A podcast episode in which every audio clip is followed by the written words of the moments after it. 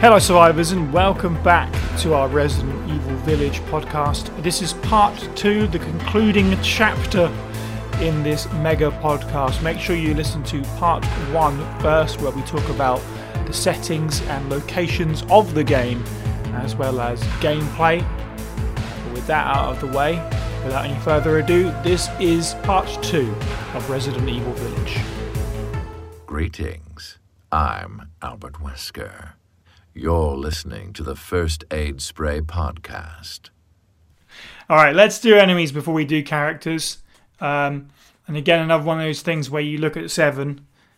I feel like I'm being the, the Capcom shill in this one. It's just a, a great example of them listening to the fan base, I think. With seven, one of its um, biggest complaints was that it didn't have any enemy variety. And I think Village obviously solves that problem big time. Um, but I don't think it goes too far either. There's a few base enemy types that crop up. You've got your bigger ones like Lycans with the helmets on and stuff. Um, and then a few different variations in stuff like the factory. But it doesn't go too mental with it. And there's, a, there's you know obviously various boss fights as well.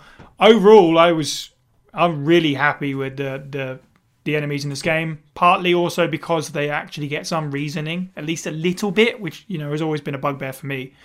Um, most of them have at least some reason for being, which makes sense. So it's easier for me to understand and believe them and to actually care about them. To the point where, yeah, you know, as we pointed out, more Riker and stuff like that. I've, this time I've made sure I want to memorize the, the names for this because six was just there were so many enemies with so many names that I don't still don't know. Uh, but with this one, I was like, cool, I'm going to learn the names and the pronunciations for all of these yeah, overall pretty positive. And as I said, I was going to talk about the optional bosses. We'll just tuck this in with enemies. Um, loved that they even existed. You know, uh, I fought the the regular the giant, um, but I didn't come across Otto, which I thought was spectacular, like optional boss that you could just run past. Um, and also the the Alpha Varcolac, which is the big werewolf. Completely missed out the first time as well. Uh, which was a nice, fun challenge the second time around. I just love that those things are there if you want to go after them, but if you're doing a speed run, just breeze straight past. That's really cool. Um, James, how do you feel about the the enemies? Let's not talk about bosses just yet. Let's talk about enemies. Yeah, yeah. Um, so yeah, the enemy design to go from Resident Evil Seven to this game is, uh, yeah, is quite something. in yeah. regards to just monsters, uh, we are very spoiled. Um, there's like several different kinds of Lycan. There's the Moroaica. There's the the Samca. There's the Urias. Like we really had a handfuls with this game. Like the subtypes and categories of creatures looked so great as well. Um, and they all had like tons of work done to them. Mm. Um, again, and still works as you were just mentioning. Still works in the universe because of the history that you're constantly given um, about these monsters. Yeah, pretty much um, all of them have like at least a file that gives some information. Yeah, like a, uh, like why they're there. Like the first time you meet Moroaicas, like it's because you know they've been experimented on in the dungeon. You know, and then you meet. You know, you get kind of NPC slash monster mm. Ingrid. You know, when you meet when you you find her uh, necklace. Yeah, it's great. Like that alpha took me. I remember when I faced him first time. Um, I had my Wolfsbane, it took all of my bullets from my Wolfsbane plus three slugs from my Sig.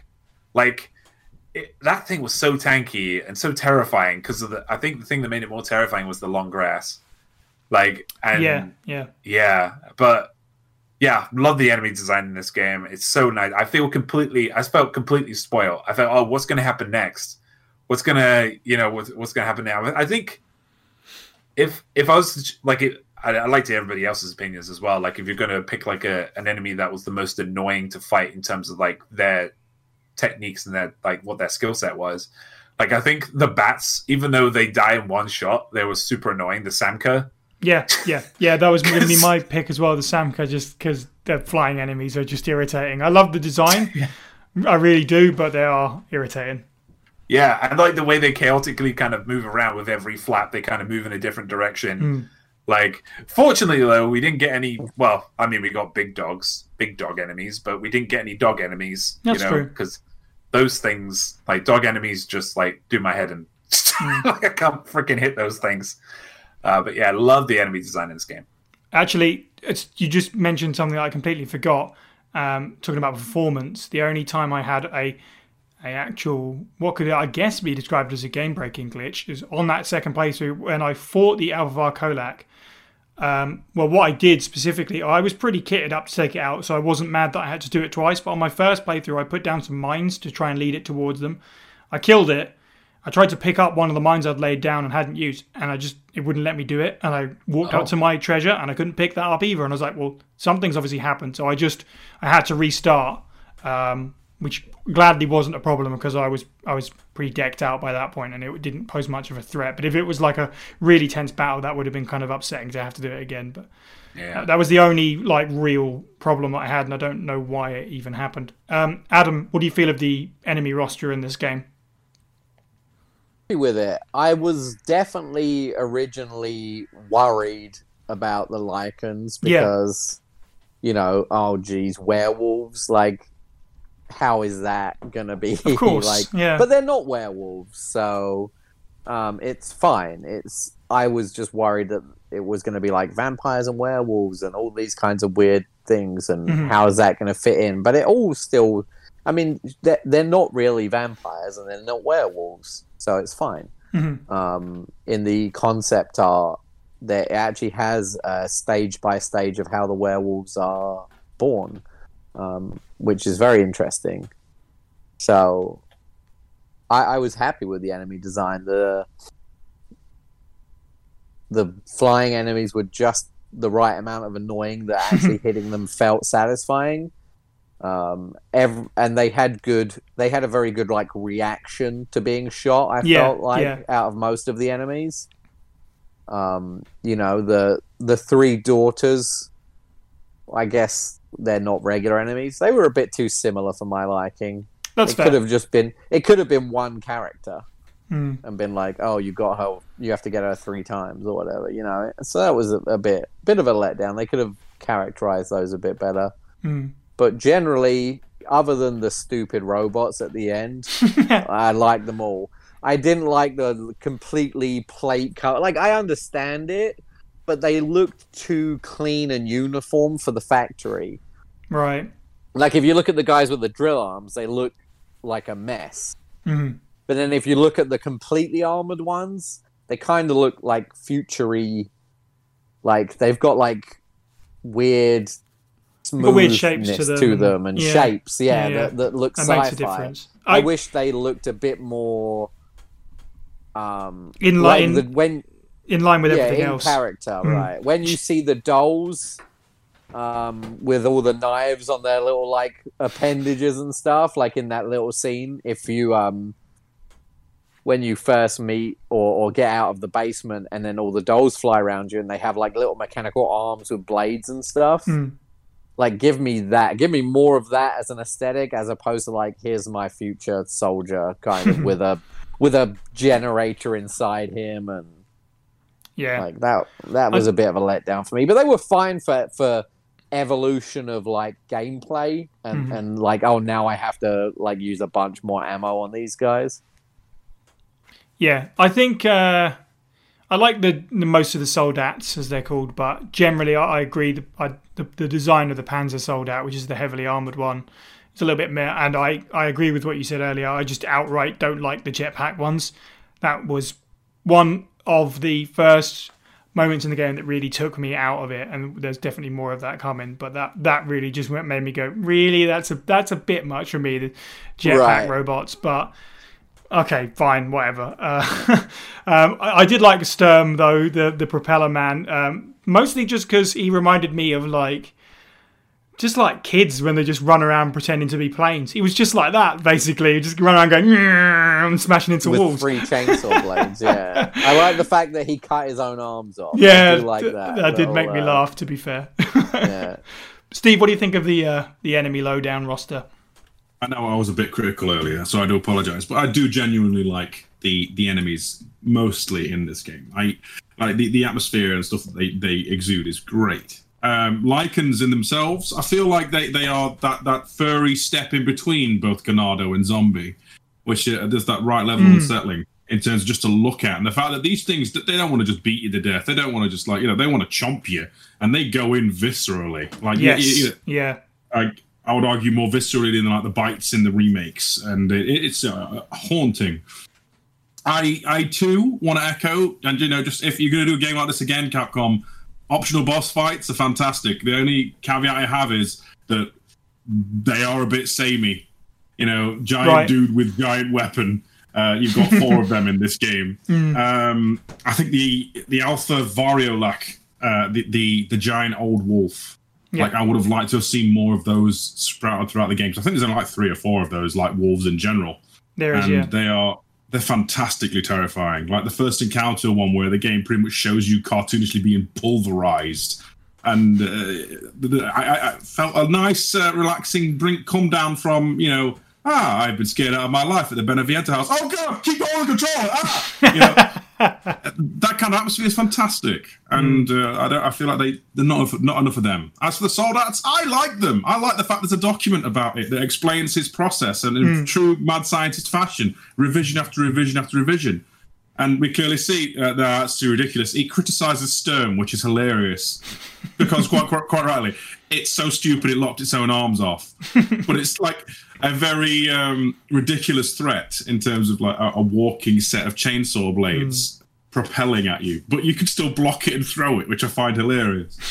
uh, yeah, I you know criticisms aside of like you know something's not reacting to it, they do have a lot of atmosphere to them, and the fact that when you first see the uh, Moroaica, is that how you pronounce it, or Mario Laker, I got yeah, yeah, crawling out of the dark in the dungeons yeah. and you know, at fir- that you don't even see them at first, but then they're like silhouetted and creep in. That kind of visual is amazing. Yeah. You know, wh- whether they're like you know particularly spectacular to fight, they're not meant to be. They're like a horde enemy, aren't they?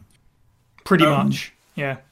Yeah, uh, I also like the fact we've finally found a uh, another long-tongued horrible beastie in the Resident Evil universe. Only it's now a Licker with wings.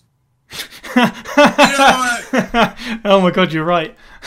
And it's it's pretty good. It's, it's uh, you know I, I think Adam's right on the money. They're that right level of a pain in the ass. you know, where it's satisfying to kill them, but they're not too much of an ordeal.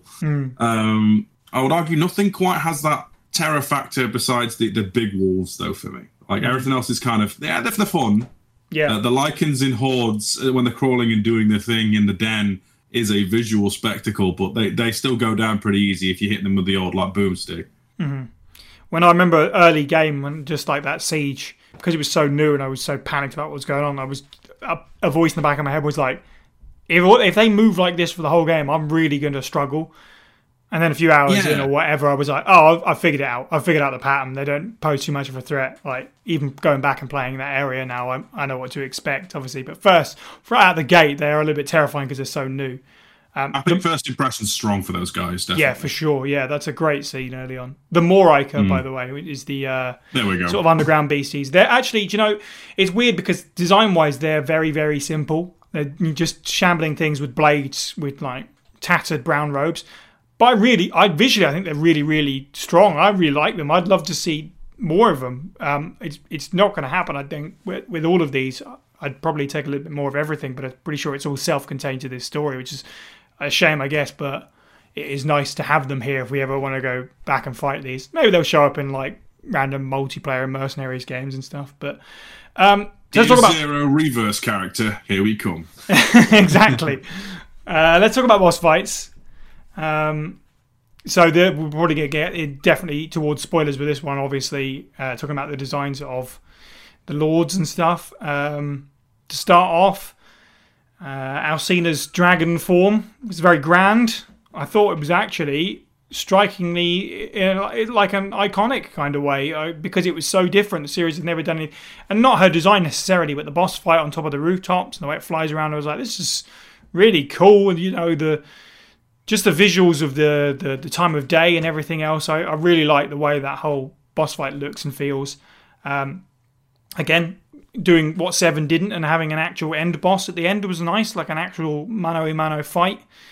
Um, generally, though, pretty happy. I like the Moreau fight, uh, but the Heisenberg boss fight, um, well, it's dog shit, isn't it?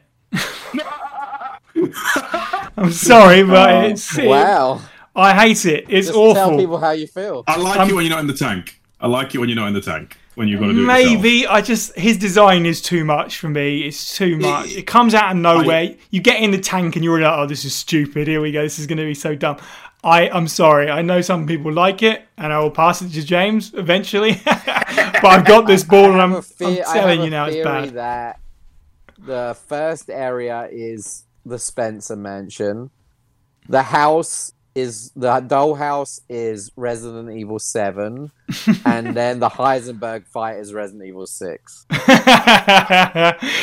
yeah, maybe so. I, I I I hated it, and it was it set me down a path that I will will continue with talking about when we talk about story. But yeah, uh, uh, yeah, my heart sank when that part came up. But James, I know you loved it, so please take take the take the baton and, and tell me why I'm wrong. You're not wrong. It's it's an opinion. Opinions can't be wrong.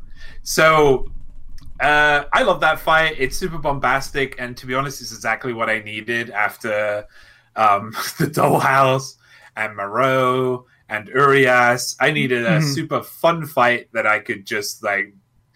It is brain dead. Like you don't really need to do anything crazy in that fight.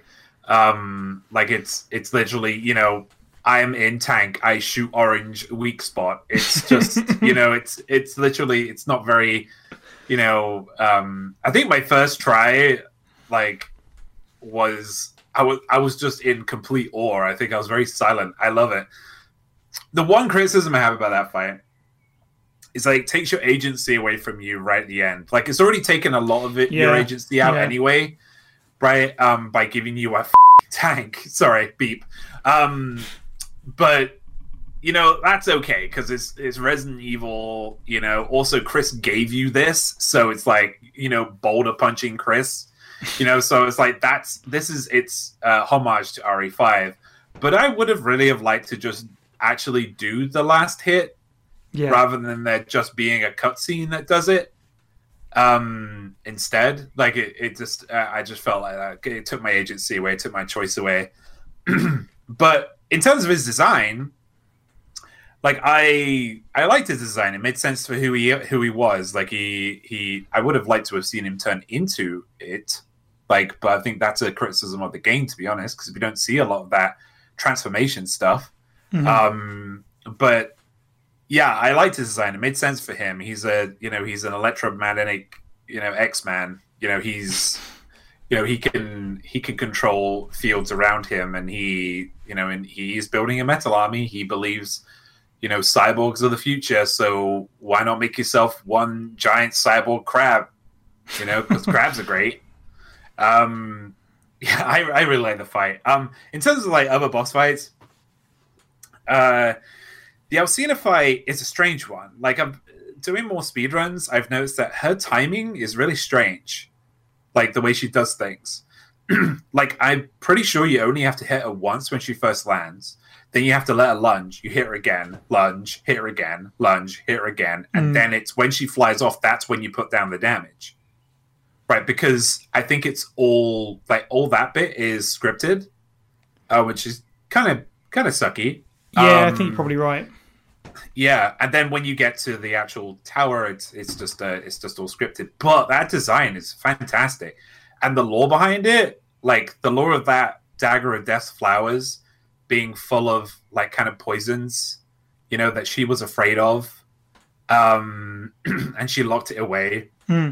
And then her being stabbed by it because she thought it was going to kill her, but in the end it didn't. She just got very mad and turned into a flying slug, you know, with teeth. Um, yeah, I love that. Um, Moreau fight is very Lovecraftian. Adore it. Um, again, like it, and it, it was kind of the most uh, what's the word? It, it was the most recognizable because of the little story you hear at the beginning um, Mm. about the Fish King and Mhm. everything. Um, yeah, it was it was it was cool. And then there's and then there's Angie, like you know, and a doll with a some kind of bow inside it. Like it's it's it's it's, it's it was pretty. good. I love that boss fight. I remember completing it. Well, I say boss fight. Uh, you know, it's just hide and seek, but Mystique. Yeah, Yeah. but when I when I completed it, I was like, "Oh, this is so cool because it's so different." You know, you- Mhm. not seen anything like this. Um, you know, and then you know, I have the opinion. I have two favorite bosses, and then two for different di- different things. For how bombastic and wild it is, Heisenberg is my favorite fight. But pure beauty and design is the last fight with Miranda. Like Right. it is such a beautiful fight like Yeah. and her design is so beautiful and they they could have easily done the resident evil thing you know and i think that's a criticism online people are like oh why are you going to use my rocket launcher it's like well they're trying to progress resident evil you know you could have gone up against a big blobby monster which to be fair you kind of do go up against but you don't really like ethan does it for you because Mhm. he's a bad bad bum right but yeah, that end fight was just so pretty. I when I seen it, I was in awe. I didn't want to kill her because I was like, "You're so pretty, Miranda.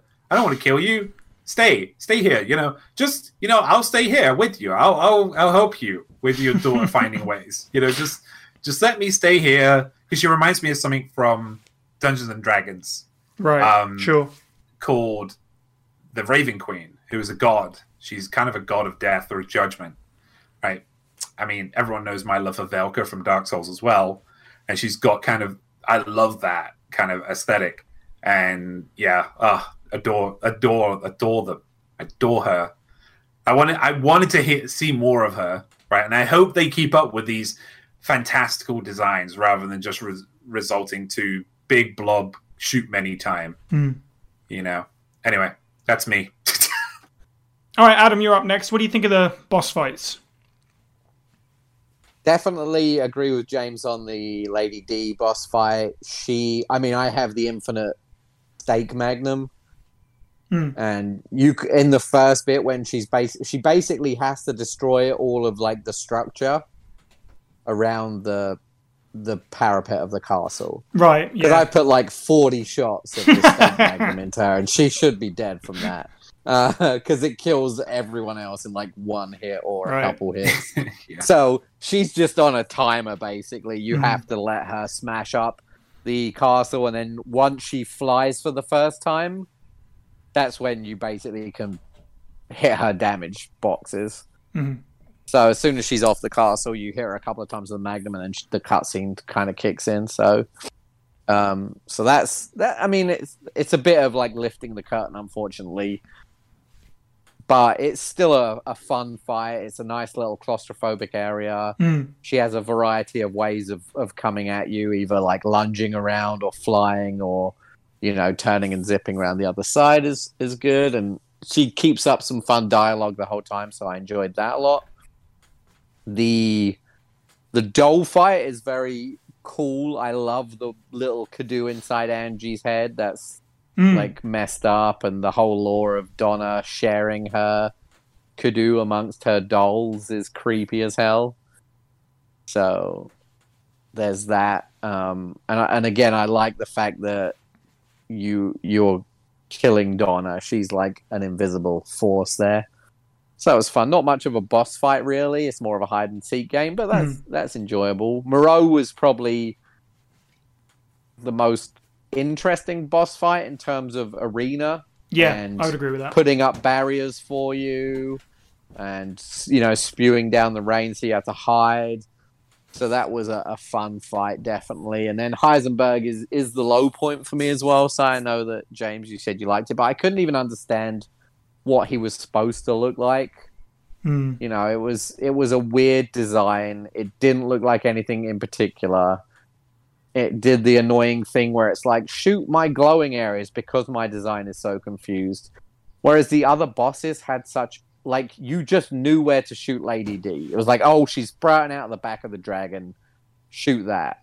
Like Mhm. Angie obviously was like attack that, um, which did automatically, and then Moreau was again like, oh, this is where I instinctively know to shoot. And then with Heisenberg, they don't have that, so they just have to give you that horrible like, oh, I've seemingly blown off these glowing areas like eight times, and yeah, Mhm. it just ke- all you do is respawn them basically. So there's Mhm. no sense of progression until you just hit the damage count that you're supposed to.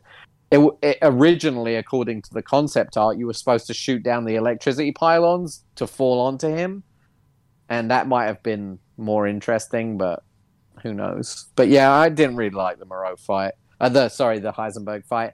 And then, just like James says, they take it out of your hands at the end, which is weird because halfway through the fight, they let you do it. So Yeah. he holds you above his head, and they let you pull the trigger Yeah, yeah. to sort of spark the next part of the fight. So I don't know why they didn't do that again. Hmm. And then the whole reason Chris tells you that Brum is ready, he's like, listen, you got to jump on Brum. He's going to take you out there and, and mess up Heisenberg because this is a polymer alloy. So he can't control it with his magnesis. And then you get out there and he's like, I'm going to fly it in the air with the magnesis, even though I couldn't do that. And it's the reason that you can use it to fight me. But also, bullets hurt me. Are they polymer bullets? Because why isn't he not just like, oh, he bullets? That's hilarious. Oh, you've got a cannon? Oh, okay. You cannot physically hurt me with those things. Science. Like Steve- every time you oh, sorry. shoot him, he should be getting bigger. yeah, that's true as well. Till he just can't handle it anymore. Steve, what did you think of uh, Heisenberg and company? Genuinely, I, I feel like everyone's hit on all the points I want to say, but uh, I, I love the fact they all have their unique dialogue and their character really comes out in these boss fights.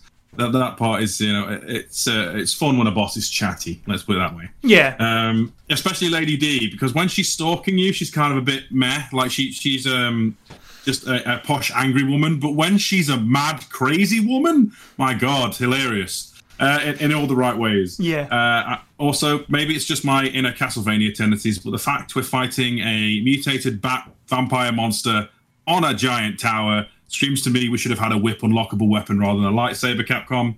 Um, Generally speaking, I I think my favorite boss fight is Miranda because it feels almost like it's called backy in some places. Like I swear her spider form is straight up Sadler. Um, Yeah. Heisenberg, right? I have a very complicated relationship with the live action Transforma- Transformers films, very much in the same vein that uh, I am with the Resident Evil live action films, isn't it? I think they're kind of crap.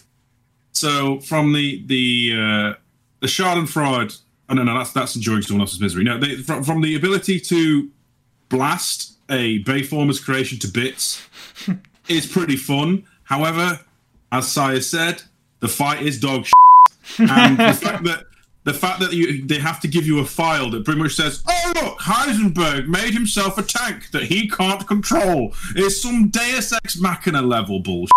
Like, I'm sorry for all the swearing, and it, it has to be said, it goes against the law a little bit. That if he can manipulate metal and stuff, all of a sudden he can't now because he's in a monster form when he's still doing it throughout the fight.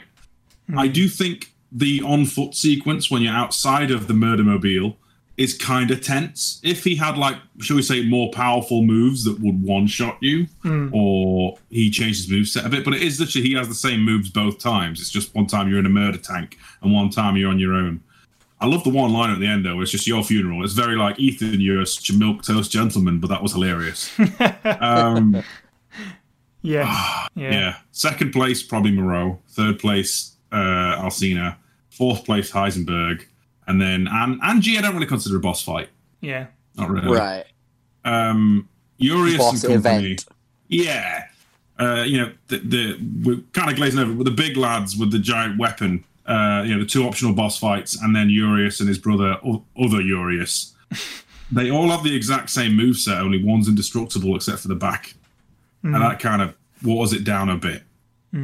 Um, so yeah, in the tier, Miranda is top, which is surprising because normally the final boss is the worst one, at least in my experience.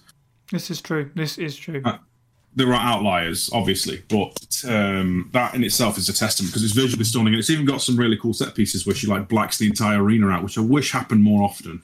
You know, she shapeshifts. She's got like key blasts, and I swear she's got enough moves to be like a Dark Souls FromSoft boss. Like- And uh, and for that, I give it the crown in terms of boss fights. I think it was pretty good, despite the fact the arena is a little bit claustrophobic in it. Yeah, that was my biggest issue with Miranda. It's like I wish that we had managed to because you fight her in like the chalice area, but obviously it's all molded over. Mhm. But then it just doesn't look as good because like she'll jump up on the big statues, but you can't really tell what they are. Mm. If they had just kept it as that area, the Giant's Chalice area, with a little bit of like infection around it, I think it would have looked visually more exciting.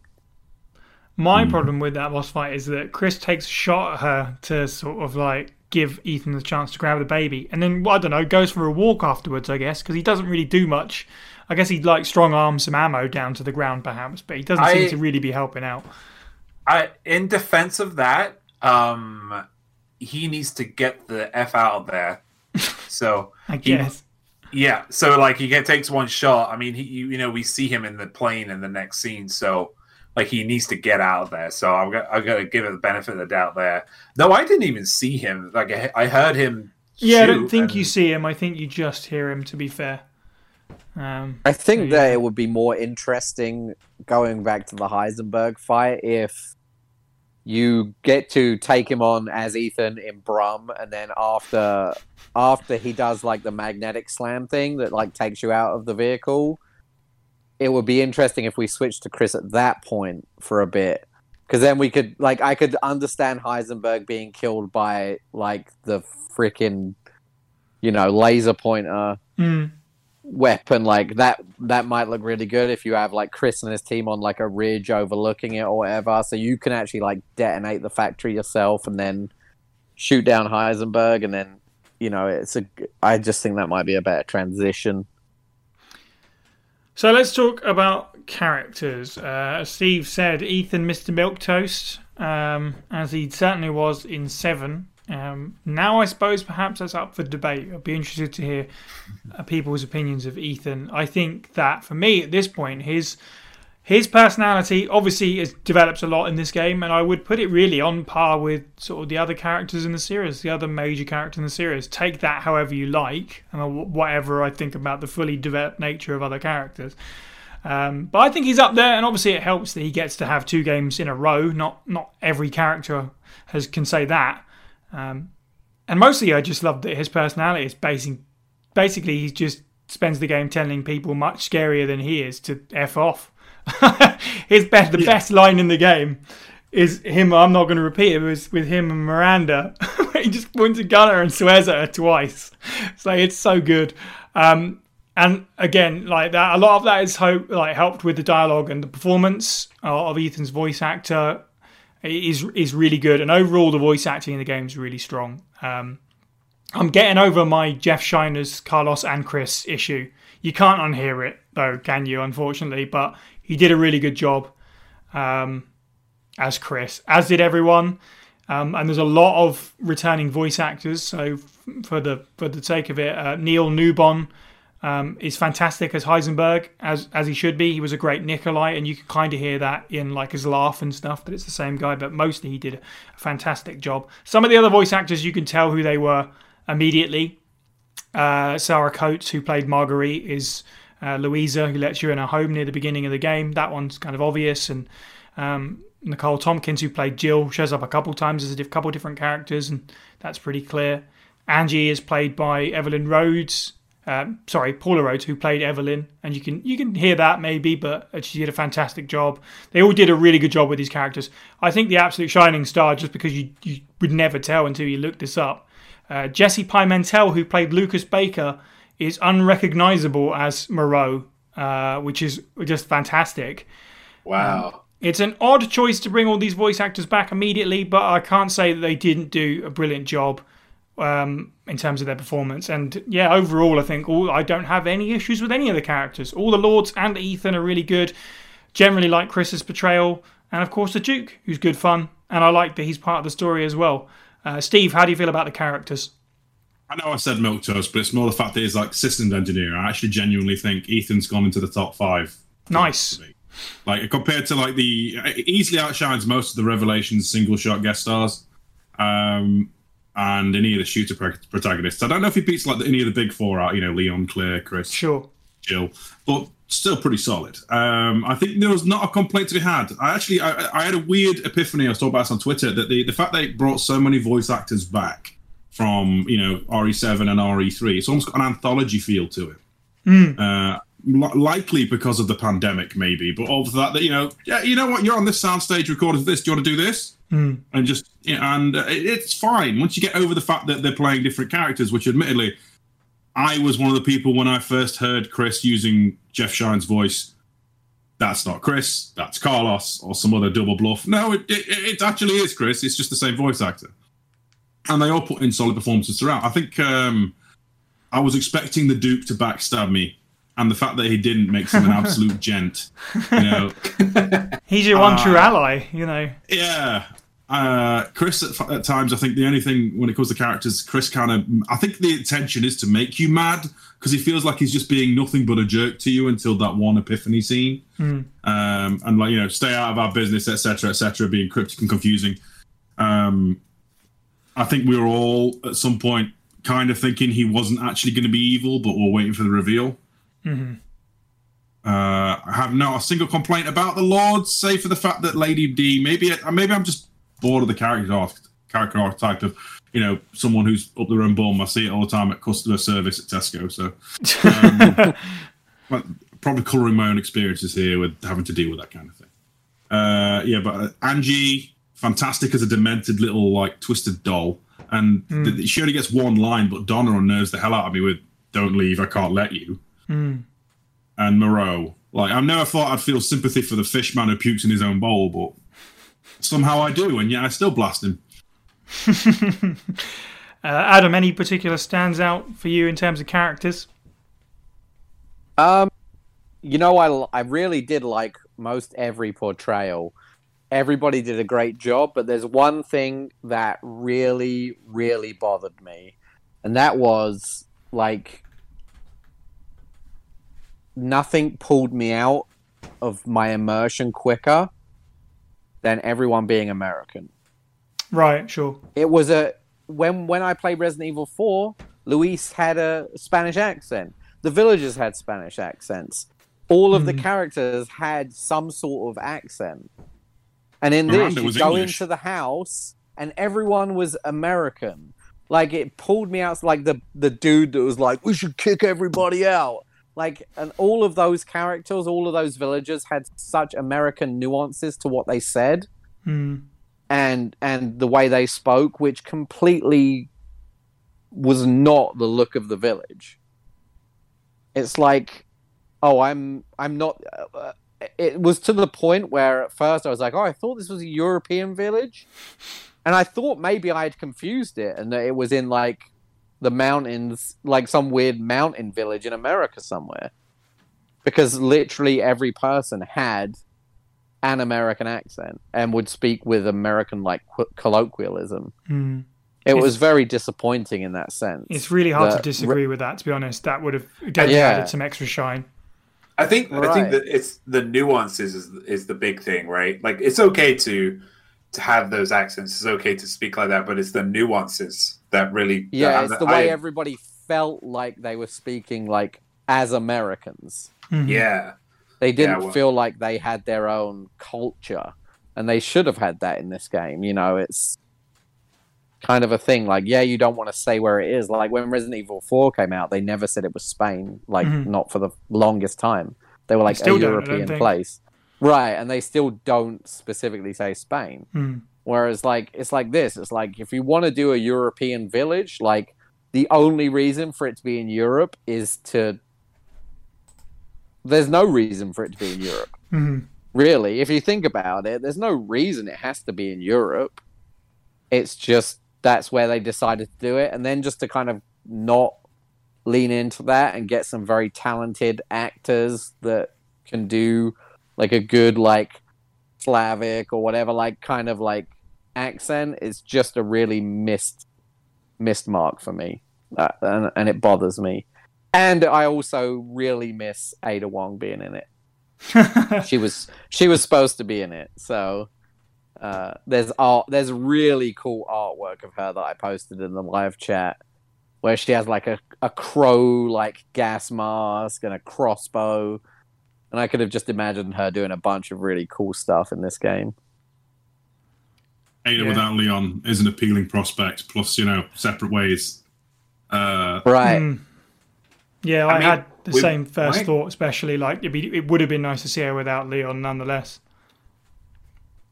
We we uh, we might get DLC. You know, I mean, we'll talk Hmm. about a bit like that later, but like it's kind of very separate ways ish, where it kind of fills in Right. some gaps. I'm. I mean, we're definitely going to get some DLC. I feel. Um, I'm very interested to see where they go with it because it's.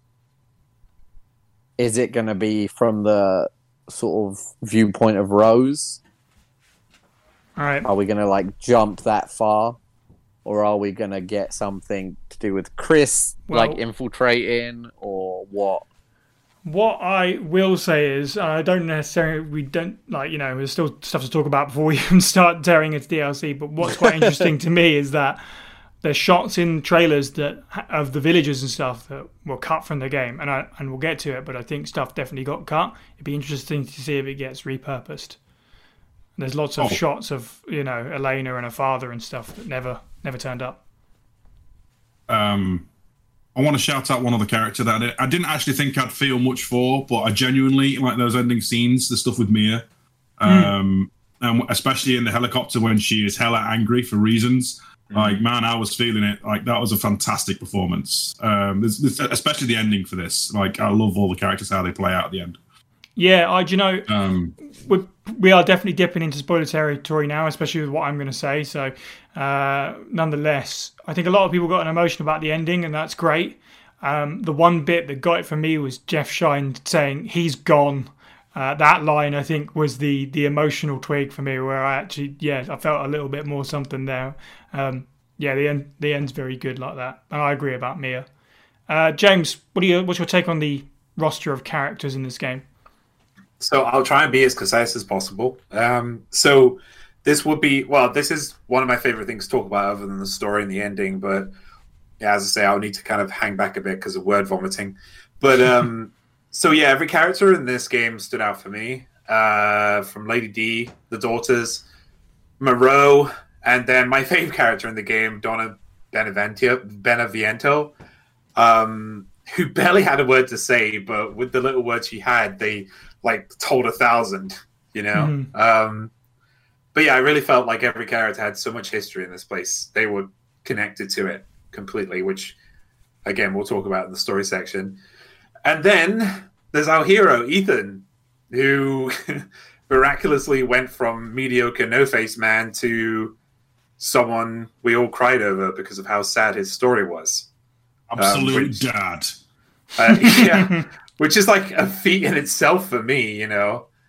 The voice acting, motion capture, voice direction, direction, like of these characters was all sublime. Like, it was those things and locations, which is why we spent so much time on those. That, that that's all the reason why I was hooked from this game and still compl- and still play it even the over the dozen times I've played it. I'll keep doing it because I'm completely hooked on this you game. know, a character nobody's mentioned because of her complete uselessness. The hag, Miranda as the hag, just pointless. Like, didn't didn't need to be there. Like that was fun. yeah.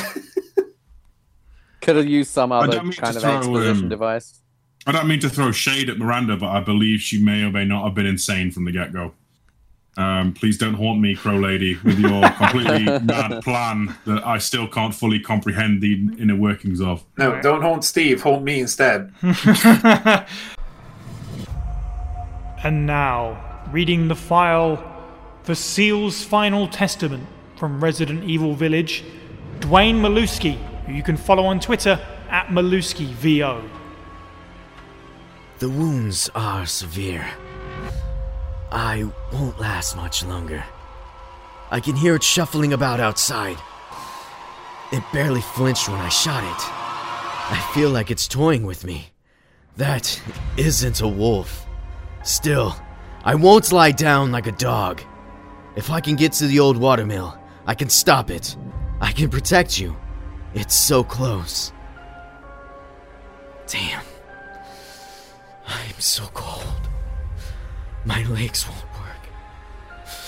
I'm sorry, Louise. Please forgive me. Well, let's get to that then. It's time to talk about the story of the game. Um, we won't get so far as the ending, but sort of the general premise and how things play out through the majority of the game. Um, obviously, we kind of knew going in it was about uh, Ethan and Mia's child Rosemary, who'd been taken, um, the murder or seeming murder of Mia, uh, and Ethan finding himself in this village and the sort of the lords of the village, and how, and and from there, you know, everything was a bit of a mystery. Um, there isn't a whole lot more in terms of the actual story. A lot of it's more in sort of files and notes and, and background lore, which is very appreciated. That's the way I like to do things because it gives you that option of how much you do and don't want to read into it and, and that kind of thing. Gotta love a file. Um, I thought the pacing of the story was pretty solid overall, really. Um, Capcom is good at trimming the facts, I guess. Uh, and I just said about stuff that we didn't see that was in trailers, but I think they did it for the right reasons. I do think it has some plot holes in, in the story because of it, and even if it's just minor stuff, like Elena says to Ethan, I hope you find your family, and he's never mentioned them once. That's clearly because of a cut scene, uh, scene that got cut. There's a few more bits like that that I'm sure we'll mention. But in terms of the, the setup, you know, g- going from the village into the castle, out with this mysterious object, and the Duke then explaining that you need to find the four pieces of the Golden Rose Force uh, to, to bring them back to the middle of Hyrule and stop Vigo the Carpathian. I thought was was uh, was pretty good. Um, I was I was happy with it, it, it but it's it's probably the places where I can pick the most holes. I, I feel like there's a lot of stuff that's like, well, you didn't quite answer that. There's a couple of things like that that are a problem. What I did like was um, how the the lead up to the end, the reveals, kind of played out on screen via files, an, an optional room with these routes that made you go, okay, things are getting serious. But more than that, the moment for me that I really loved the most was after killing my first few enemies and watching them crumble to sort of like grey and black dust, like turning into rocks almost. Very much in the same way that Evelyn dies at the end of RE7. That's when I got immediately excited because I knew that this was going to be a full on sequel and we were going to get a lot more information on sort of the background of RE7 and the mold and stuff like that. And again, that's environmental storytelling in its own way. And then, yeah, from there, you get the, the slow build of stuff like the Cadou and then the roots, stuff like that. So, so overall, pretty happy. But yeah, I'll, I'll pick some holes when we get to that point, definitely.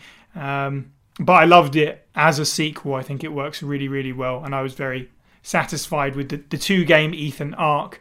Um, Adam, how do you feel about the story? How spoiler-tastic can I get? I mean, let's not talk about the ending cutscenes at least. Save that till after. Oh, um, uh, it's so difficult without it, though. It's so difficult for me to sum what I feel. I mean, all right. Do you know what? Let's just rip the lid off and go. Go for it. Okay, good. right. So, like the the part that blew me away was Ethan being killed by Jack. Right. Like the fact that like when he stomps you out in that room, that's him like breaking your skull and killing you.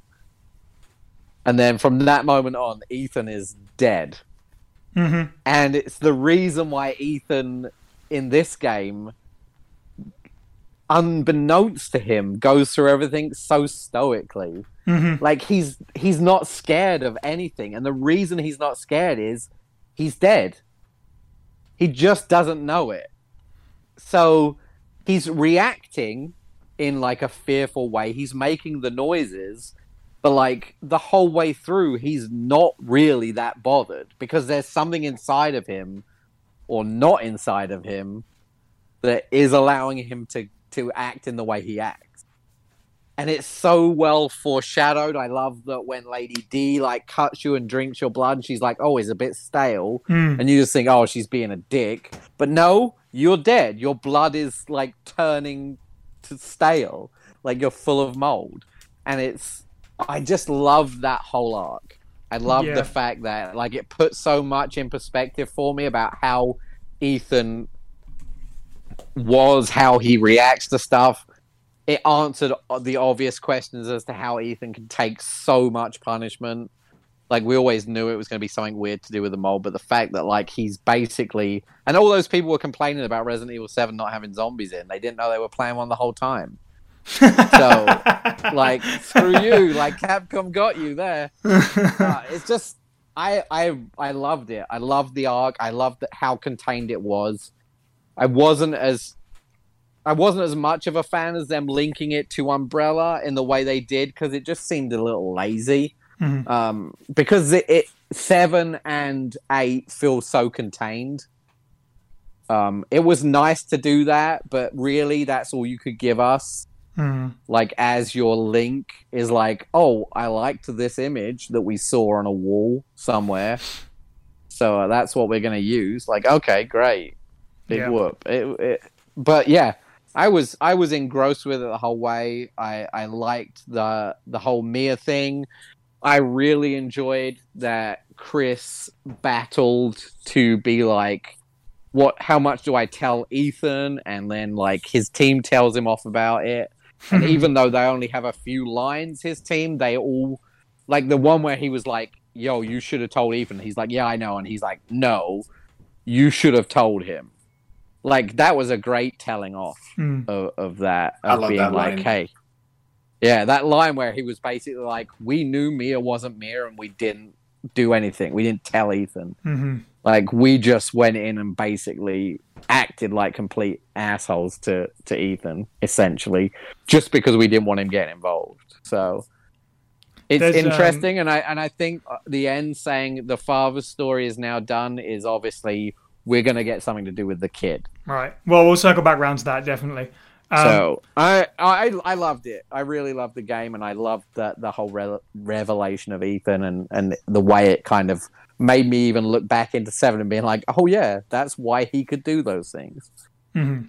I'll, uh, I'll I'll I'll definitely talk about my reaction to some of that stuff. We'll, we'll circle back round to me, but I do want to point out just another a great little thing that nobody really noticed, and why would you? Um, when you get your arm sliced off, uh, you pick it back up. Uh, you, you generally you're just going to put it straight back in your inventory and run around in a mad panic because you're down there with Lady D and, and you want to get out.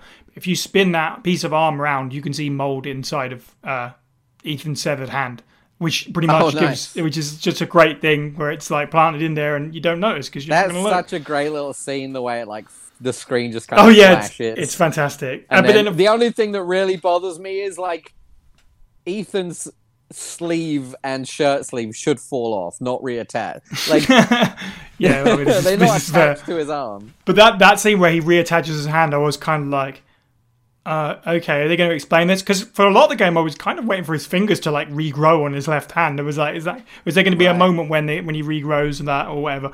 Because clearly, by the time when he sealed his hand back onto his arm, I was like, okay, Well, he can maybe gonna- reattach limbs, but not regrow. Right. Because Cl- those fingers got eaten. yes, hundred percent, that's the case, isn't it? Because with seven, it's the same thing. You can get his leg chopped off and put back on, um, but they never say anything about regrowing stuff in the same way that Jack did. So that was kind of like an interesting flag of what was to come. I thought. Uh, Steve, how do you feel about the story overall? Still trying to piece together some of it. Like yeah, Miranda's plan still confuses the heck out of me, but generally had a great time. Uh, like I said, I was expecting Duke because obviously they know quite a lot about what's going on. I was expecting some kind of like you know next level betrayal at the end, but he's just a solid guy trying to help you out apparently. Um, either that or he's some kind of mental symptom of the mold or something. I, at one point, I was discussing maybe it's the will of the mega mycete made flesh. That still sounds insane, Stephen. Um, didn't appreciate the fact that it's uh, very much beat for beat. Like here's another law room at the end. Yeah, that's I, fair. I, I- I prefer it when it's a bit more scattered throughout the game, but that's just that's just the way it rolled. The reveal that Miranda was Mia, I kind of had an inkling. I mean, we all knew that Mia can't take Mia could take seven or eight shots to the head and she's fine. I mean, look at RE7. Um, so that was a bit of a uh, red flag. The, the the I think the big takeaway for me was that yes, it explains a lot. That's why he's been so crazy the entire time, uh, and that that's he's been dead. And I, I feel like his uh, his dedication to his family, like this is personal headcanon nonsense. So by all means, take it as it is. But I feel like his dedication to his family is some kind of after effect of being infected by Evelyn, who was obsessed with family, which is why he's so damn dedicated to getting his kid back. hmm Um, but the the reactions he had throughout the story, I think, were very much in sync with me. I know that's the point, but literally when uh, Duke says, "Yeah, we can fix this," you know, What from this? Like literally, the- pretty much in the same mental boat. Same when leaving the uh, Beneviento house. So a, a good uh, measure of where the player's mindset is at. Uh, I think in terms of Ethan's script writing, I, I, uh, I genuinely enjoyed that the characterization of that. Still have no merry idea what's the point of sending Ethan on this fool's errand to reassemble his daughter Right. when she could have killed the lords herself. Apparently, from what I understand, is by Ethan killing these lords, that has in some way triggered the Mega Mycete in some fashion. But Interesting. surely it was already active anyway, because like she says it herself that you've awakened the Mega Mycete and no longer are needed, and then she, you know, rips his heart out. Um, Okay. Yeah, I wasn't aware of that line necessarily. That's not one I caught. But there's so there's a lot of like things where it's like, cool, you glazed over that with one line and didn't really give me enough detail in in terms of that because that's some of my issue as well. Certainly, I'm still, like yeah, what, I'm what trying to piece hell was the together her general plan. Um, Yeah, her plan was just nick Rose, break Rose, reassemble Rose, profit, and uh, even then, I think this is there's clearly some more stuff going on we don't understand because she does everything according to plan for herself, and it backfires. Yeah, and they don't Yeah. really explain why that happened necessarily. I mean, that's Rose MVP apparently. Although I guess. uh, I don't, I don't want to move too I far into the ending that- right, right away, but So I think that Evelyn was like the Uber mold, like controller type person, right? She was super um, conductive with controlling the mold. Right. And Evelyn essentially infects both Mia and Ethan with this, say, alpha mold. So I think when they had a baby, that cr- that was like the next step in like like the mold Right. being like I- a thing.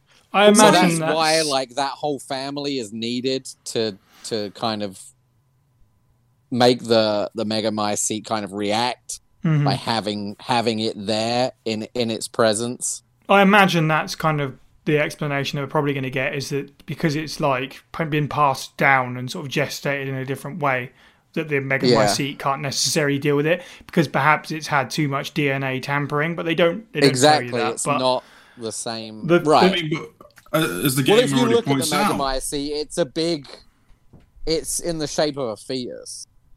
I mean, Right.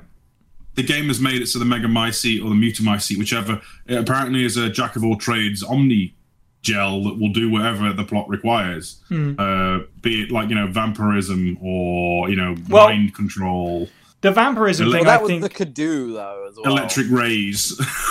I think the vampirism thing is actually quite clever because the file right at the end tells you you're not a vampire at all. She's just got some terrible blood deficiency and she needs to drink blood Right. to stay healthy. So she's not a vampire. Hmm. She's just a mental person who drinks blood. That's yeah. She's not Um, a vampire. And she's just a werewolves aren't werewolves. Yeah. which is nice. Which I I, really like, I like um, that. I did like the reverse reveal that the uh, the daughters. This is a, a complete side tangent. I apologize, but the fact the daughters were more or less bugs first. The Hmm. eight corpses, so they're basically Yes. leech men all over again. Um, Yeah. Only this time, less pan flutes, more sickles. Um, So there's a couple of things, Steve, that I just wanted to touch on that you said. One, I totally agree, and I do love the fact that sort of uh, what you're saying about the the family driving part of all these characters.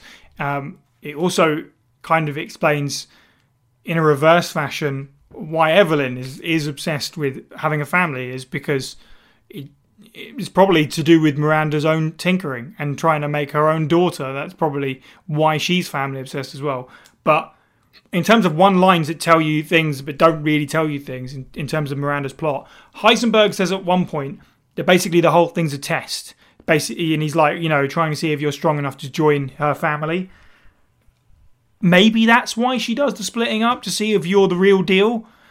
But it doesn't really go anywhere. And can you really trust Heisenberg at that point? So I don't really know I think either. she does.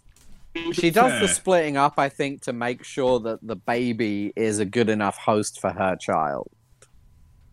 I think she's a- test. She's testing the ability, the Rose's ability to reform. But couldn't she just do that up. herself? like, why did she Well, have yeah, to but go and take them away the for a week? Well, I know, but like, you need like an explanation for these things. We have to think about it in like you know, Occam's razor this a little bit. Okay, that Miranda is mental. Like you know, they, they are She's they are completely so mental. crazy. Oswald Lee Spencer thinks, "Nah, mate, I'll do it my own way." Tar bye. Never interacts with her again. Yeah, I Well, agree. She's just I- too obsessed with the her one goal. With her goal. I think. Hmm, yeah, maybe. he's more like, I want to change everything. Yeah, I uh, I agree though, Adam, what you said about the umbrella ties. It was a little bit tenuous. I don't Yeah, mind it. I don't have a is problem bit with weird it. to be. like- I mean, it's just a case of like They made it feel like MacGuff- it's a MacGuffin. It's, it is what it is. they, You so of- they could put the logo in all the trailers and, and all that because it's the Resident Evil logo. Right. Uh, Right. It doesn't, drew a lot of us in to begin with, I It- think, and there was a slightly lackluster payoff. If I'm Yeah. honest, very I'll take it lackluster. because the game was still fun, but yeah. Um, the chat has uh, said uh, mentioning about how the mutamycete contains memories. I think this is a great thing that we're going to find more about later. Um, Well, it it doesn't just contain. It does. It contains memories. It contains genetic sequences. Um, in the concept art, it tells you that Miranda's different forms are all sequences from within the metamycete. Mhm. So, like the spider was a thing. The the flying thing was its own thing. Like they're all being summoned out of it through her, basically, and that's why she wanted Rose because I think that maybe when she found the mutamycete, maybe something her daughter who died of Spanish flu maybe was consumed by the mold after, and that's why she wants Rose because it's like she can pull Eva Eva out of the mutamycete and into this mold baby. Mm-hmm. Uh, James has been very, very quiet this entire time, and I, I, I appreciate I appreciate him patiently waiting because I know he's about to blow up. So it's gonna, because if I add anything, I think it will go on and spiral even. Yeah. yeah. So, right. So there's this theory of mine, and it's just pu- pu- purely due to the character designs we keep seeing. Th- loud car outside. Uh, we keep seeing, um, and that is the purpose side of it. Single-minded purpose. Like I do not believe Miranda at one like at one point she was a human, right? She had goals, right? And what we're talking about here, like what's kind of confusing everybody, is that we're thinking of her like she is a human being that has goals like we do, complex goals, right? Except she gets to this point, like after she's been uh, exposed to the Megamycete for so long, where she loses that, like Ethan did, like the Bakers did. You know, the Bakers are all about family.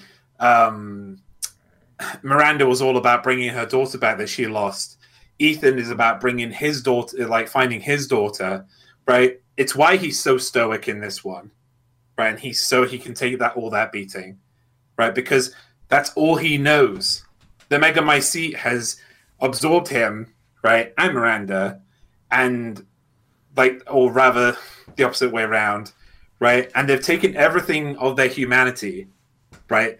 But they've made them into their most prevalent purpose, right? Why they've been put here. Um, but I mean, that's like I, I, oh man, I got like a lot here, but um, I don't, I don't want to go too into it because there's a lot here. But so yeah, I think we all know that Resident Evil Village has um, like it's a story told in two parts, right? Like I think at the end we're going to talk about like which one do we prefer more, and with me, I don't prefer either because they're both the this like this uh, one arc for me Mhm. you know, um, which is precisely what Capcom wanted. Um, yeah, but every question that arose about Ethan, why he could take such a battering, why he could re- reattach his hand with apple juice, why some people in the game even feared him, because that's what how I feel with Miranda. When you put your when you put parts of Rose into the Giant's Chalice, and you see that PowerPoint slide of of her. She's not looking at Rose, who has her arms outstretched. She's looking over at Ethan because he's more important at that point. Like, Ro- I mean, Rose is important, but Ethan at that point is more important. And she's like, hmm, what can I do with him? How can he? How can he help me? How can he fix this? How can he bring my daughter back? Because that's all she's thinking all the time.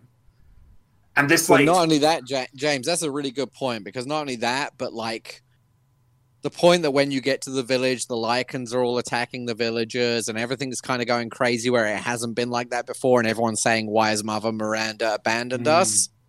Everything she did was to find her child. The reason she made the Lords was to try and find a vessel for her child. So when she finds Rose, she's like, "Okay, I don't need the Lords anymore. I'm done with you guys. I'm done with Yeah. the village. I won't. I don't need the Lycans to not attack it anymore because I found what I'm looking for." Mhm. So that's why it all kicks off. Yeah, exactly. And like that's her purpose, right? She's found it. Um but yeah, like uh I think that like to to, to go back to story, like this story, this story of this game is very melancholy, which I adore. I love my heart being ripped into pieces and then brought back together again, like we see at the end. Uh, it makes us feel human, and that's sad because Ethan isn't. Our hero isn't human at all and that's so sad. Mhm. Um, you know, then we have on top of that, then we have the heartbreaking story of a mother losing her child during a plague that killed five percent of the entire world's population in the early 20th century. Like she was brought to a level of giving up completely, like a feral animal, and dying in a cave before she was gifted the Megamycete. And then went on to try and bring her daughter back, but constantly failing. That is enough to drive anybody mad, even if you haven't been infected by the Megamycete. And it isn't to say like she's good because she isn't. She killed hundreds, hundreds of people. right, living that long as well. The amount of people she. Yeah. It's like she killed hundreds of people with the intent of bringing her daughter back. But it's still like that's still really heartrending. Um, and the reason why I love this story is like I don't want to be too critical of previous games, right? But I never felt like it, I could humanize with a lot of characters in Resident Evil. But in Resident Evil Village, I can do. Mhm. I can connect to each one of these characters because they've done so well in filling their backstory and their history. I mean, they've done so well that we've spent 45 minutes talking about it, you know, and I love that. And it's something they can build on. Uh, but yeah, this all this all blew apart because of a mother's love for her child. And oh man, I think I mean I know Steve did, I did as well. I like when I learnt that news, like Chris's reaction and the fact this was mainly his fault for what happened. When I learned about Miranda too, I just oh man, it broke me into pieces. it was so sad. hmm Yeah, there's Yeah. uh there's definitely those elements in this game, and I I think that's almost like a springboard of what is probably the most effective scene of RE7, which is the sort of moment where you see Jack as a normal man, and he sort of tells Ethan that they got no control and stuff. This really does feel like they took that and and ran with it a little bit, which is really cool. Um, in the later part of this game, I really I went on a journey, definitely. Um, when Ethan had his heart ripped out of him, I'll admit that that like especially straight after the Heisenberg fight, which you know my opinion on that everybody knows now, but I was just deflated after that. I was like, oh really? Well, that's a bit of a crap way to go. It was out of nowhere. It's very sudden. I knew he was going to die. It was. It, I had a feeling it was going to go that way. But I was like, oh, you don't even get to take down Miranda. Now we're going to switch to Chris. Sure uh, and, and do it for you. That's a shame. And then immediately after that, you get this mission with Chris where all the Lycans seem like, you know, plywood. You're just battering through them and they just don't seem that much threat. And I was like, oh no, am I really going to hate the last part of this game? But then we got to the big twist. We got to Ethan standing back up. We got to the, the conversation with Evelyn. Uh, I really loved the the way it twists back round. It almost had me for a moment. I was like, oh, this is really going to turn out bad. But yeah, I really love what they did with Ethan's character. I don't want them to bring him back personally because I, you know, sacrifice means a whole lot more when you actually sacrifice yourself. Um, Yeah. I would, I prefer that he doesn't wander back in, but it seems certainly possible that that's going to happen. Um, with the BSAA sort of thing they've left hanging there, and some more lore which they put behind a paywall of ten pound for some reason. The trauma pack gives you a little more reasoning of what the hell the BSAA are up to, namely they're the reason that Evelyn got transferred to America with a botched job that they did. Um, so that's why they they show up at the end trying to basically cover up their own mess. And for one thing, that's why um, Ethan and Mia get transferred to Romania is basically to draw out Miranda so that they can dispose of this entire Megamycete thing. That's what I got from it.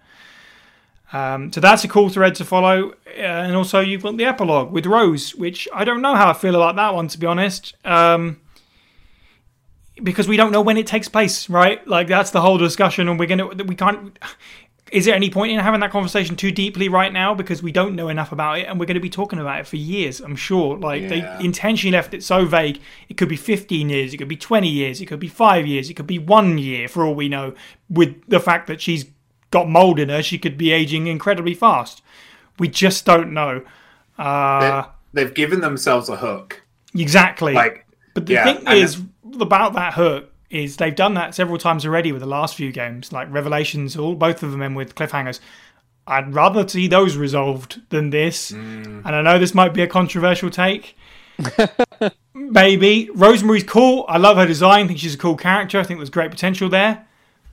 But why are we doing this when we got all these other characters that you need to do something with? And I'm not talking necessarily about mid 40s Jill or anything like that. That would be nice, of course, but I'm talking about like Sherry Birkin for God's sake. You know, you got characters like that and Jake and all this, and it's like oh, we're just introducing yet more new people. And she's cool. I've got no problem. I'm just like I'm slightly worried now that even more stuff just sort of gets swept aside. I really love this as a pair of games, as a complete arc.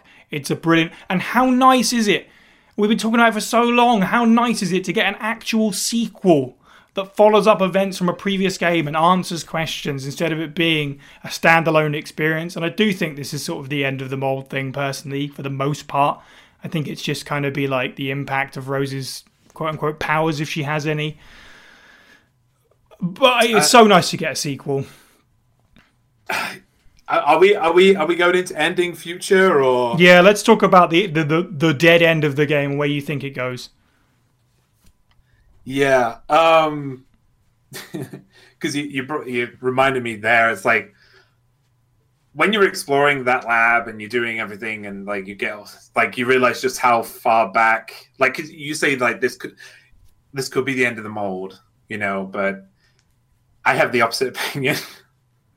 I think that when you see all that lore stuff um, and how far back and what the potential of it the potential legacy it can give Resident Evil Biohazard. Like it's complete it's it's primordial in scope. Like it's it's timeless. It's not like it's not like Assassin's Creed, you know, I'm not talking about that kind of nonsense here, but um but it's like a gateway has been opened by this game to go much further back than we anticipated. Um and this also might be a controversial opinion, but uh after Resident Evil 5, things have been pretty rocky in terms of canon. In terms of origins, um, because it was the end of a 13 year arc, um, a lot of folks might be think I might have been thinking like, where do we progress from here? Um, but Capcom, Capcom have done the opposite here. They've they've built on those rocky ro- those rocky origins. This is why I like it so much. And they've set in place and solidified them while also allowing for like many different unique storylines to build up. And I hope they take advantage of their of that. Like many scientists, like throughout the games that work on the virus, like the many different types, they always mention there's something missing or that you know, and this game and, and this game it gave us that link Mhm. It gave us that and got us closer to it. Um, but yeah, with that, like I, I, the future of Resident Evil is freaking. It's timeless. It's endless. It's bright. It's full of opportunity. Um, and I'm so excited what Capcom have in store for us with this game and the, with the future. Do you know like it, one thing I totally agree with? What I do love about the mold is that it's just like a like a natural thing, and the Cadou is sort of building on that as well.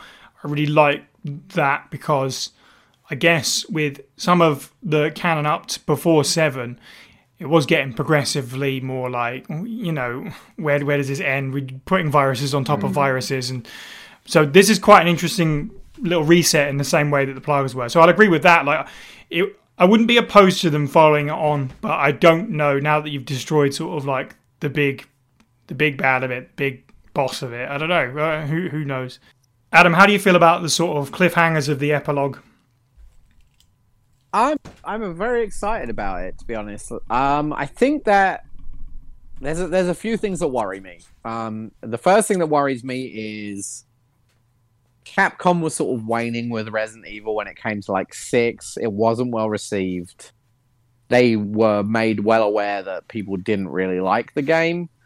Um, and then seven and eight have have really like, and and the kind of remakes that have leaned into the Resident Evil engine as well.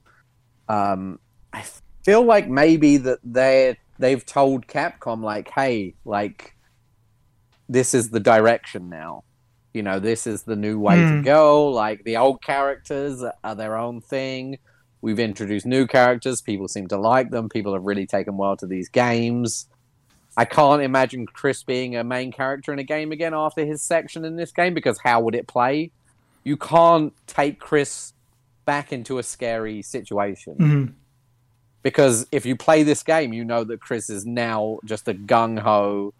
I will take on an army of monsters Mhm. without breaking a sweat. So he's, in my opinion, he's done for. Like he'll be like the the father figure over the Resident Evil quote unquote umbrella. Mhm. Um, so it it's definitely odd. I would like to see more from Rose going on. I would like this to be its own trilogy potentially, um, or even if it's just a DLC.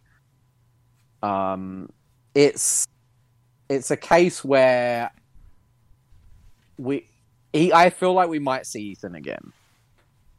And the reason I think that is because if creatures that are infected with mold become part of the quote unquote hive mind, the the you know, they become part of the mold, then Ethan is essentially inside Mhm. Rose. Mhm. He's still there, which is why I think she goes to his grave and she's like, I love you, Dad. Because let's be entirely honest, if you were a baby when your father died, no matter how much people talk to him up, you would never be like, Yeah. you Right. would never have that emotional bond because you would never have known him. Mhm. But the fact that they're both like she obviously has that bond with him because Mhm. he's like part of her, literally. Like I know we all say, "Oh, we're part of our parents," or you know, like, but he literally is part Rose, Yes. part Ethan. It's, It's uh, weird. The conversation as well. Sort of almost feels like yeah, you get that impression that she talks to him, and Exactly. it might, it might as well be said as well. Most people are probably aware of this by now.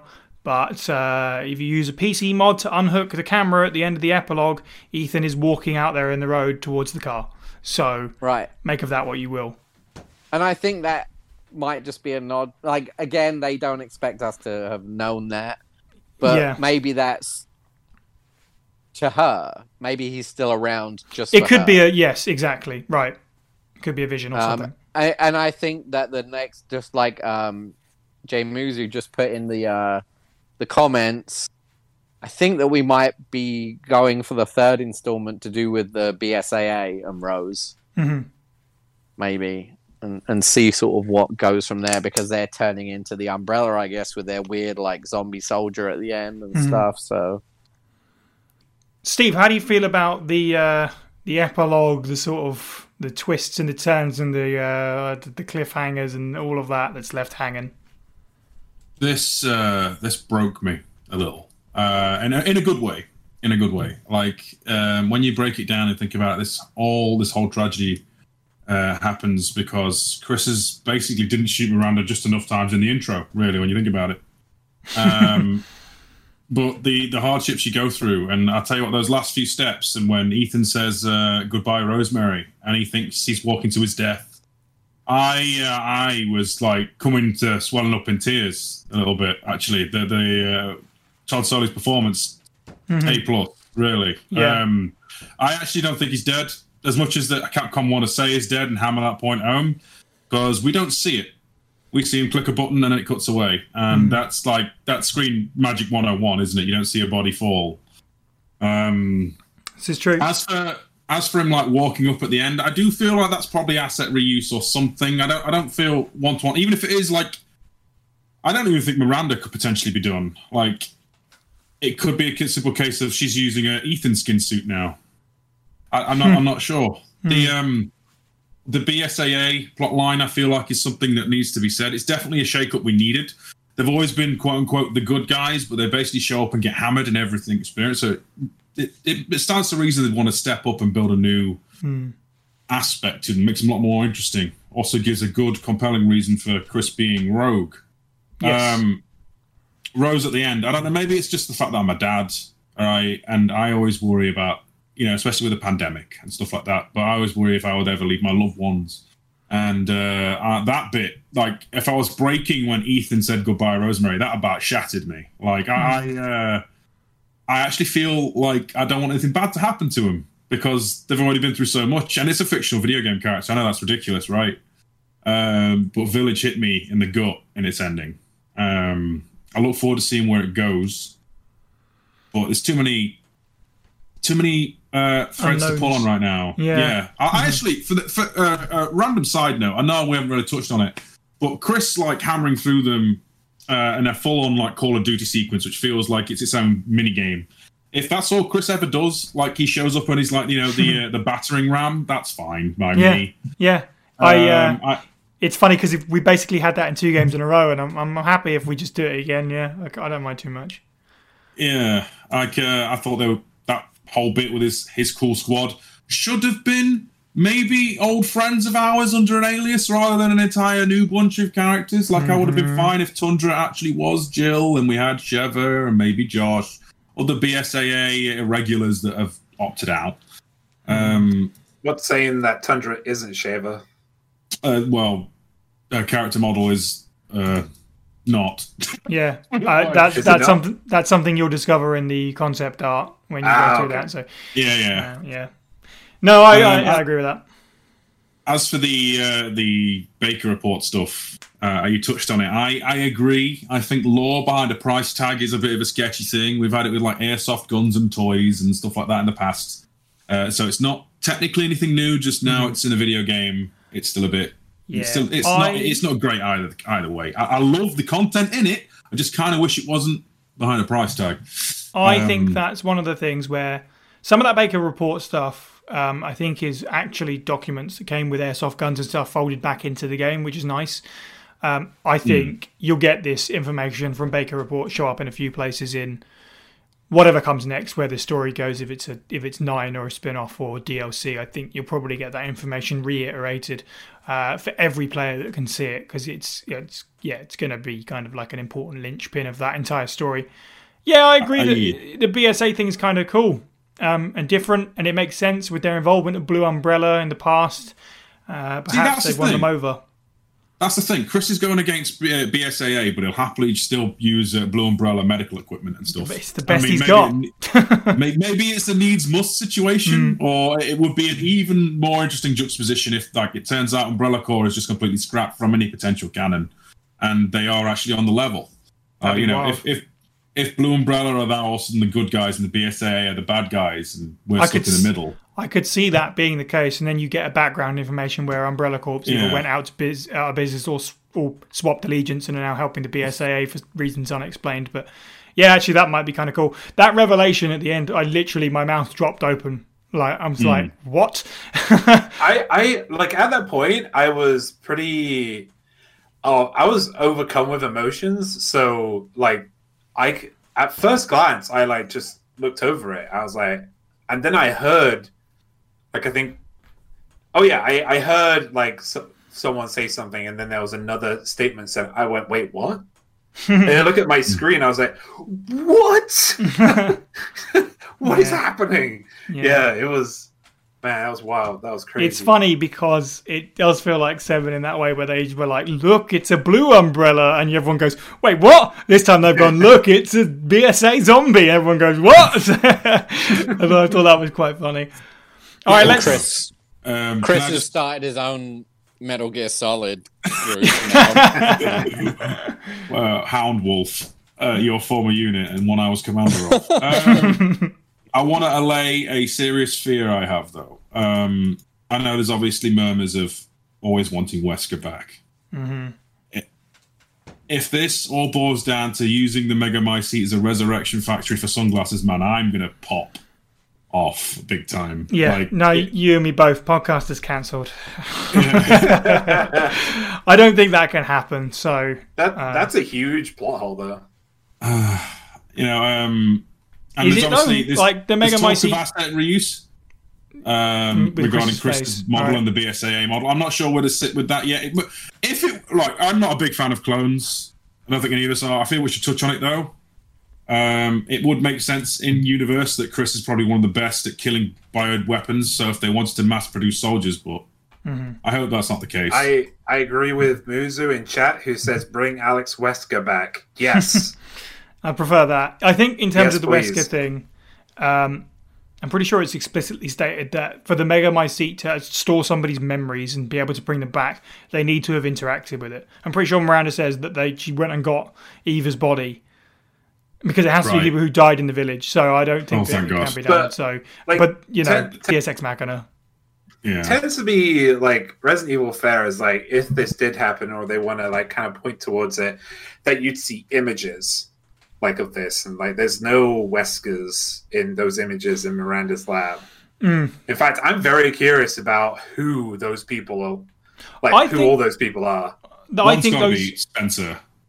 Yeah, I think right? the photos around No Spencer's note is probably Spencer and his team doing their little uh, historical walk through Romania or whatever they were doing to wind up there. Um, and I think the other photos is probably the connections, to be honest, because it's got Miranda as a scientist standing next to a girl, which I don't think is Eva. I think it's Evelyn, and she's there to support them in the production of that, which obviously went wrong in the end. But that's my personal theory anyway. I mean, there's those Me- me- photos isn't in the lab with Mira- with Miranda, Evelyn. Yeah, those, Alan. yeah. Oh, is it? Is it? Also- okay, right. I figured one of them was Mira. I didn't realize. I'll have to have a closer look. Yeah, so uh, on the far right. There's also Barry Burton or not it's Barry Alan. Burton. Huh?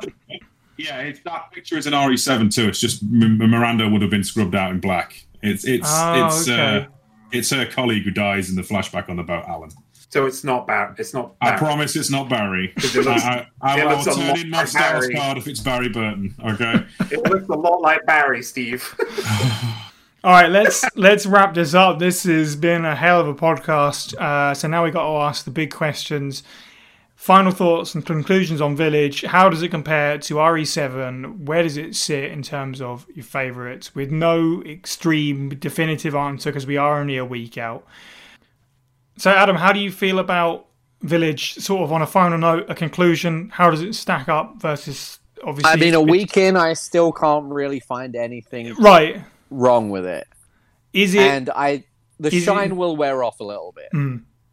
I Is know it is it will. going to be really hard to sort of like I'm not putting anyone on the spot with this and like you have to give me, but is it like top five material or, or do you have no definitely idea? top five? Nice. Oh, Definitely, Yeah. just based on the the gameplay experience. Mhm. I can detach myself from anything but the gameplay experience, and I still want to play the game. I still enjoy, you know, the way it functions. My big issues are, are really just like qualms about like like we were talking about treasures being locked out for you and stuff, which is annoying. But once you've kind of got them all, like whatever. Sure. Yeah. Um, but it's just as a gameplay experience, and the fact that it made me revisit Seven in a different light, not a massively different light, but to know like, oh, Jack Baker killed Ethan. Like because I w- during Seven, I was always like, why is Jack bothering with Ethan? Or like, why is anyone bothering with these people? Just like any Resident Evil game, I guess. I'm always like, why is this person so special? Mhm. Um, but but it makes you look back and go, you weren't special. Jack Baker killed tons of people, and he killed you as well. It was hmm. just part of his day. He nonchalantly kills a policeman. He nonchalantly kills you. You're just the same to him. But the difference is, is you've been infected in a certain way thanks to your genetics, I guess, by this superior like mold it's it's fascinating. I think it's going to be interesting to go back and play through seven Yeah. and yeah. see if I can't see any foreshadowing. Mhm. You know, I like to go back to things like once you know, like when I went back and, and replayed and and Lady D was like, "Oh, your blood's a bit stale." I was like, "Oh, I get it because you, you're dead." Like before, I was just like, "Oh yeah, whatever," like the mold or. Mhm. But very interesting, yeah. Uh, James, I have a feeling I know what your answer is going to be, but lay it on us. How, what do you think of Village overall? Uh, so in regard to what you said, uh, so Resident Evil Seven and Resident Evil Village are one in the same. Mhm. Uh, I believe that's why they wanted to keep to the Village game name instead of naming it the eighth title because it's a continuation to RE7, and they wanted that vision to be recognized. So uh, these two ga- th- these two games games these two games Two times. are as important as each other in terms of the story.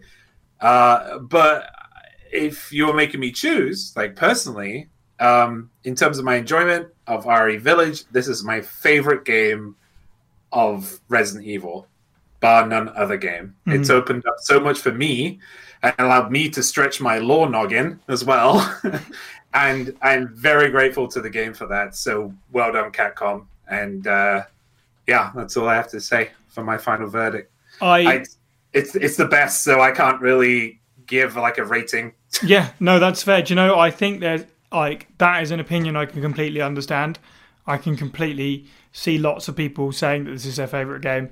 It offers so much. There was so much hype, and I think it's sort of uh, it's it man, it's it's really stood up to a lot of that hype and said, yeah, I am as good as you want me to be. Um, and especially in your particular case, it bears repeating because I imagine. I mean, well, props to anyone that's made it all the way to this point. If this is your first episode of First Aid Spray, welcome. Um, it's also bears repeating that James is quite a new fan of the franchise. Um, and this is your first like brand new game ever, isn't it? As a fan, so like that, I can absolutely understand that as well because it, it must be kind of like a special thing now over the last few years, going through all the games and having this brand new one eh, as the first your game. Does that make sense? Do you know what I mean by that? Yeah, yeah, like it's not my game, but yeah, it's like a it's it's because there's always a game that in any kind of game franchise that brought you in, right? I Right, Mass it's gonna be Effect, it's special. Mass Effect Two. Some people, you know, with Dragon Age, it's like Dragon Age Origins or or Inquisition. Yeah, this is that game for me. This is Mm-hmm. that game that Yes, that's what I mean. Yeah. I mean, I loved Resident Evil anyway. Like Steve and all of you folks, like you have so much pa- passion for it, and I'm a feeder of passion. I love to to feel that around me. But this is just like reignited. Well, not really. That's a bad word. This is Ignited further. this is yeah. It's fanned the flames, Hmm. I guess, yeah. um, for the franchise for me. Yeah. Yeah, there you go. You you you made sense of what I was trying to say at least. So thank you for that. Um, yeah, for me, it's it's a tough one. It really is. Um, it's hard to compare it with Seven because they are they're quite different in their own ways. One's much more of a horror game, much more of an action game. I think Seven, and I've said for a long time that Seven's in my top three. So it's like a it's like a this is a big deal question. I don't think Village supersedes it for me, but that's just a personal taste thing. I still think it's an A tier Resident Evil game, absolutely. Um, and as I say, anyone that puts it right at the tippity top, I can 100% agree with. I'm having a lot of fun, uh, even though I played it all week, and I'm going to keep because I need to get these damn mercenary maps done. Um, I just I think it's a wonderful gameplay experience. Aesthetically, it's brilliant. Uh, as I said just previously, I really really like the fact that it's a sequel and it, it what it does for building on top of Seven. Uh, yeah, it, it's it's really really good. It'll be interesting to see where it lands over time, but it's right right up there. Steve, final thoughts on Village. Where does it rank, if you can? I mean, no pressure, of course. And I say that I'm still waiting for the dust to settle. I uh, course. I can say unequivocally that if if people were worried if this was going to just be Resident Evil 4 in first person, it is not. I don't think. I think it's its own beast. It takes bits from E RE7, RE1, RE2, and RE4. I think in a way it plays Yeah. and behaves. Just because it has a merchant doesn't immediately mean it's like Leon's first forays into that lonely and rural part of Europe. I um I enjoy it, like like everyone else on the podcast, and it's not just because it's a Resident Evil game. I've not been able to put this down. Um, people complain that it's got a 11 hour runtime and that's it. That might be your first playthrough, but that doesn't mean you're going to stop playing. Hundred There's a lot to chew on. Uh, the active performances, I honestly think, are there's- they vary. They vary, not in a bad way, but some come across as theatrical and some across as uh, very emotional. And uh, it's one of the few times where a game has made me cry. And I think that deserves a amount of praise. If I was to rank it against the guess the games of the franchise, it's a little too early to call it, but I think saying at least at least in the upper echelons. You know, we're not we're not talking like a uh, Operation Raccoon City or like that. This is this is definitely in like you know the your Resident Evil remake, Resident Evil Two tier, somewhere around there for me. Yeah, Uh, yeah, that's fair. It's a solid, well made game. It's fun to play, and despite the fact that I'm pretty sure out of everyone else on the podcast, I've had the most things to complain about. Um, yeah, good times. Though, uh, make sure to have some spare underwear on hand for the Beneviento house. Good advice. Um, yeah, Get, I get your nappy on. I said earlier that um, Resident Evil 4 isn't necessarily uh, quite as high up my list as it is everyone else's. But I think if I'm going to dig into something for just a fun, actiony gameplay experience, it's pretty much going to be Village, I think. Uh, it's right up there anyway in terms of replaying just, just for the fun of shooting stuff and wandering around the environment. It's, it stands up. And just to end, just it was worth saying, and I know we've said this in previous episodes.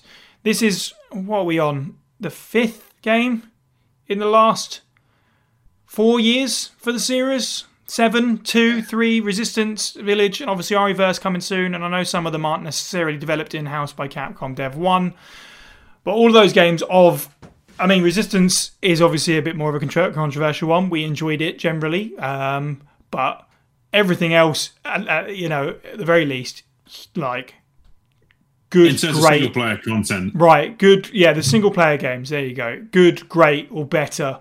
Uh, they've really been smashing it out of the park. It's incredible that yet again uh, Capcom have done it with Resident Evil and proves that we are in the new golden era almost of the series with so many massive successes with not just remakes but also taking the series forward um, in interesting ways. So well done to Capcom on what I am sure is going to be a huge success when we get further sales numbers um, over the next few weeks, over the next few months. Because uh, yeah, look out RE7.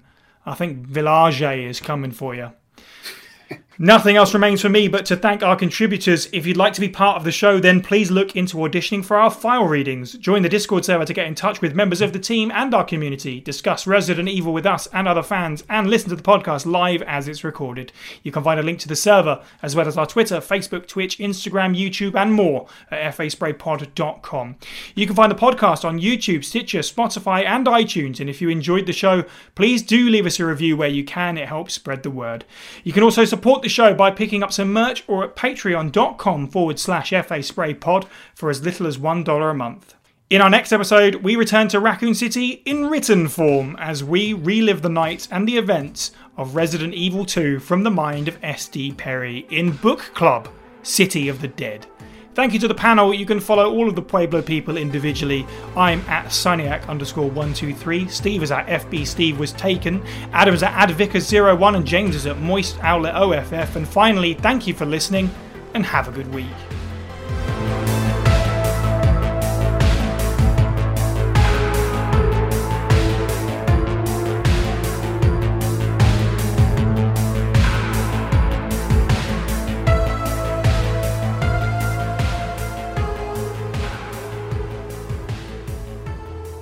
I, I hate I hate the game to be honest. yeah, Uh, bullshit.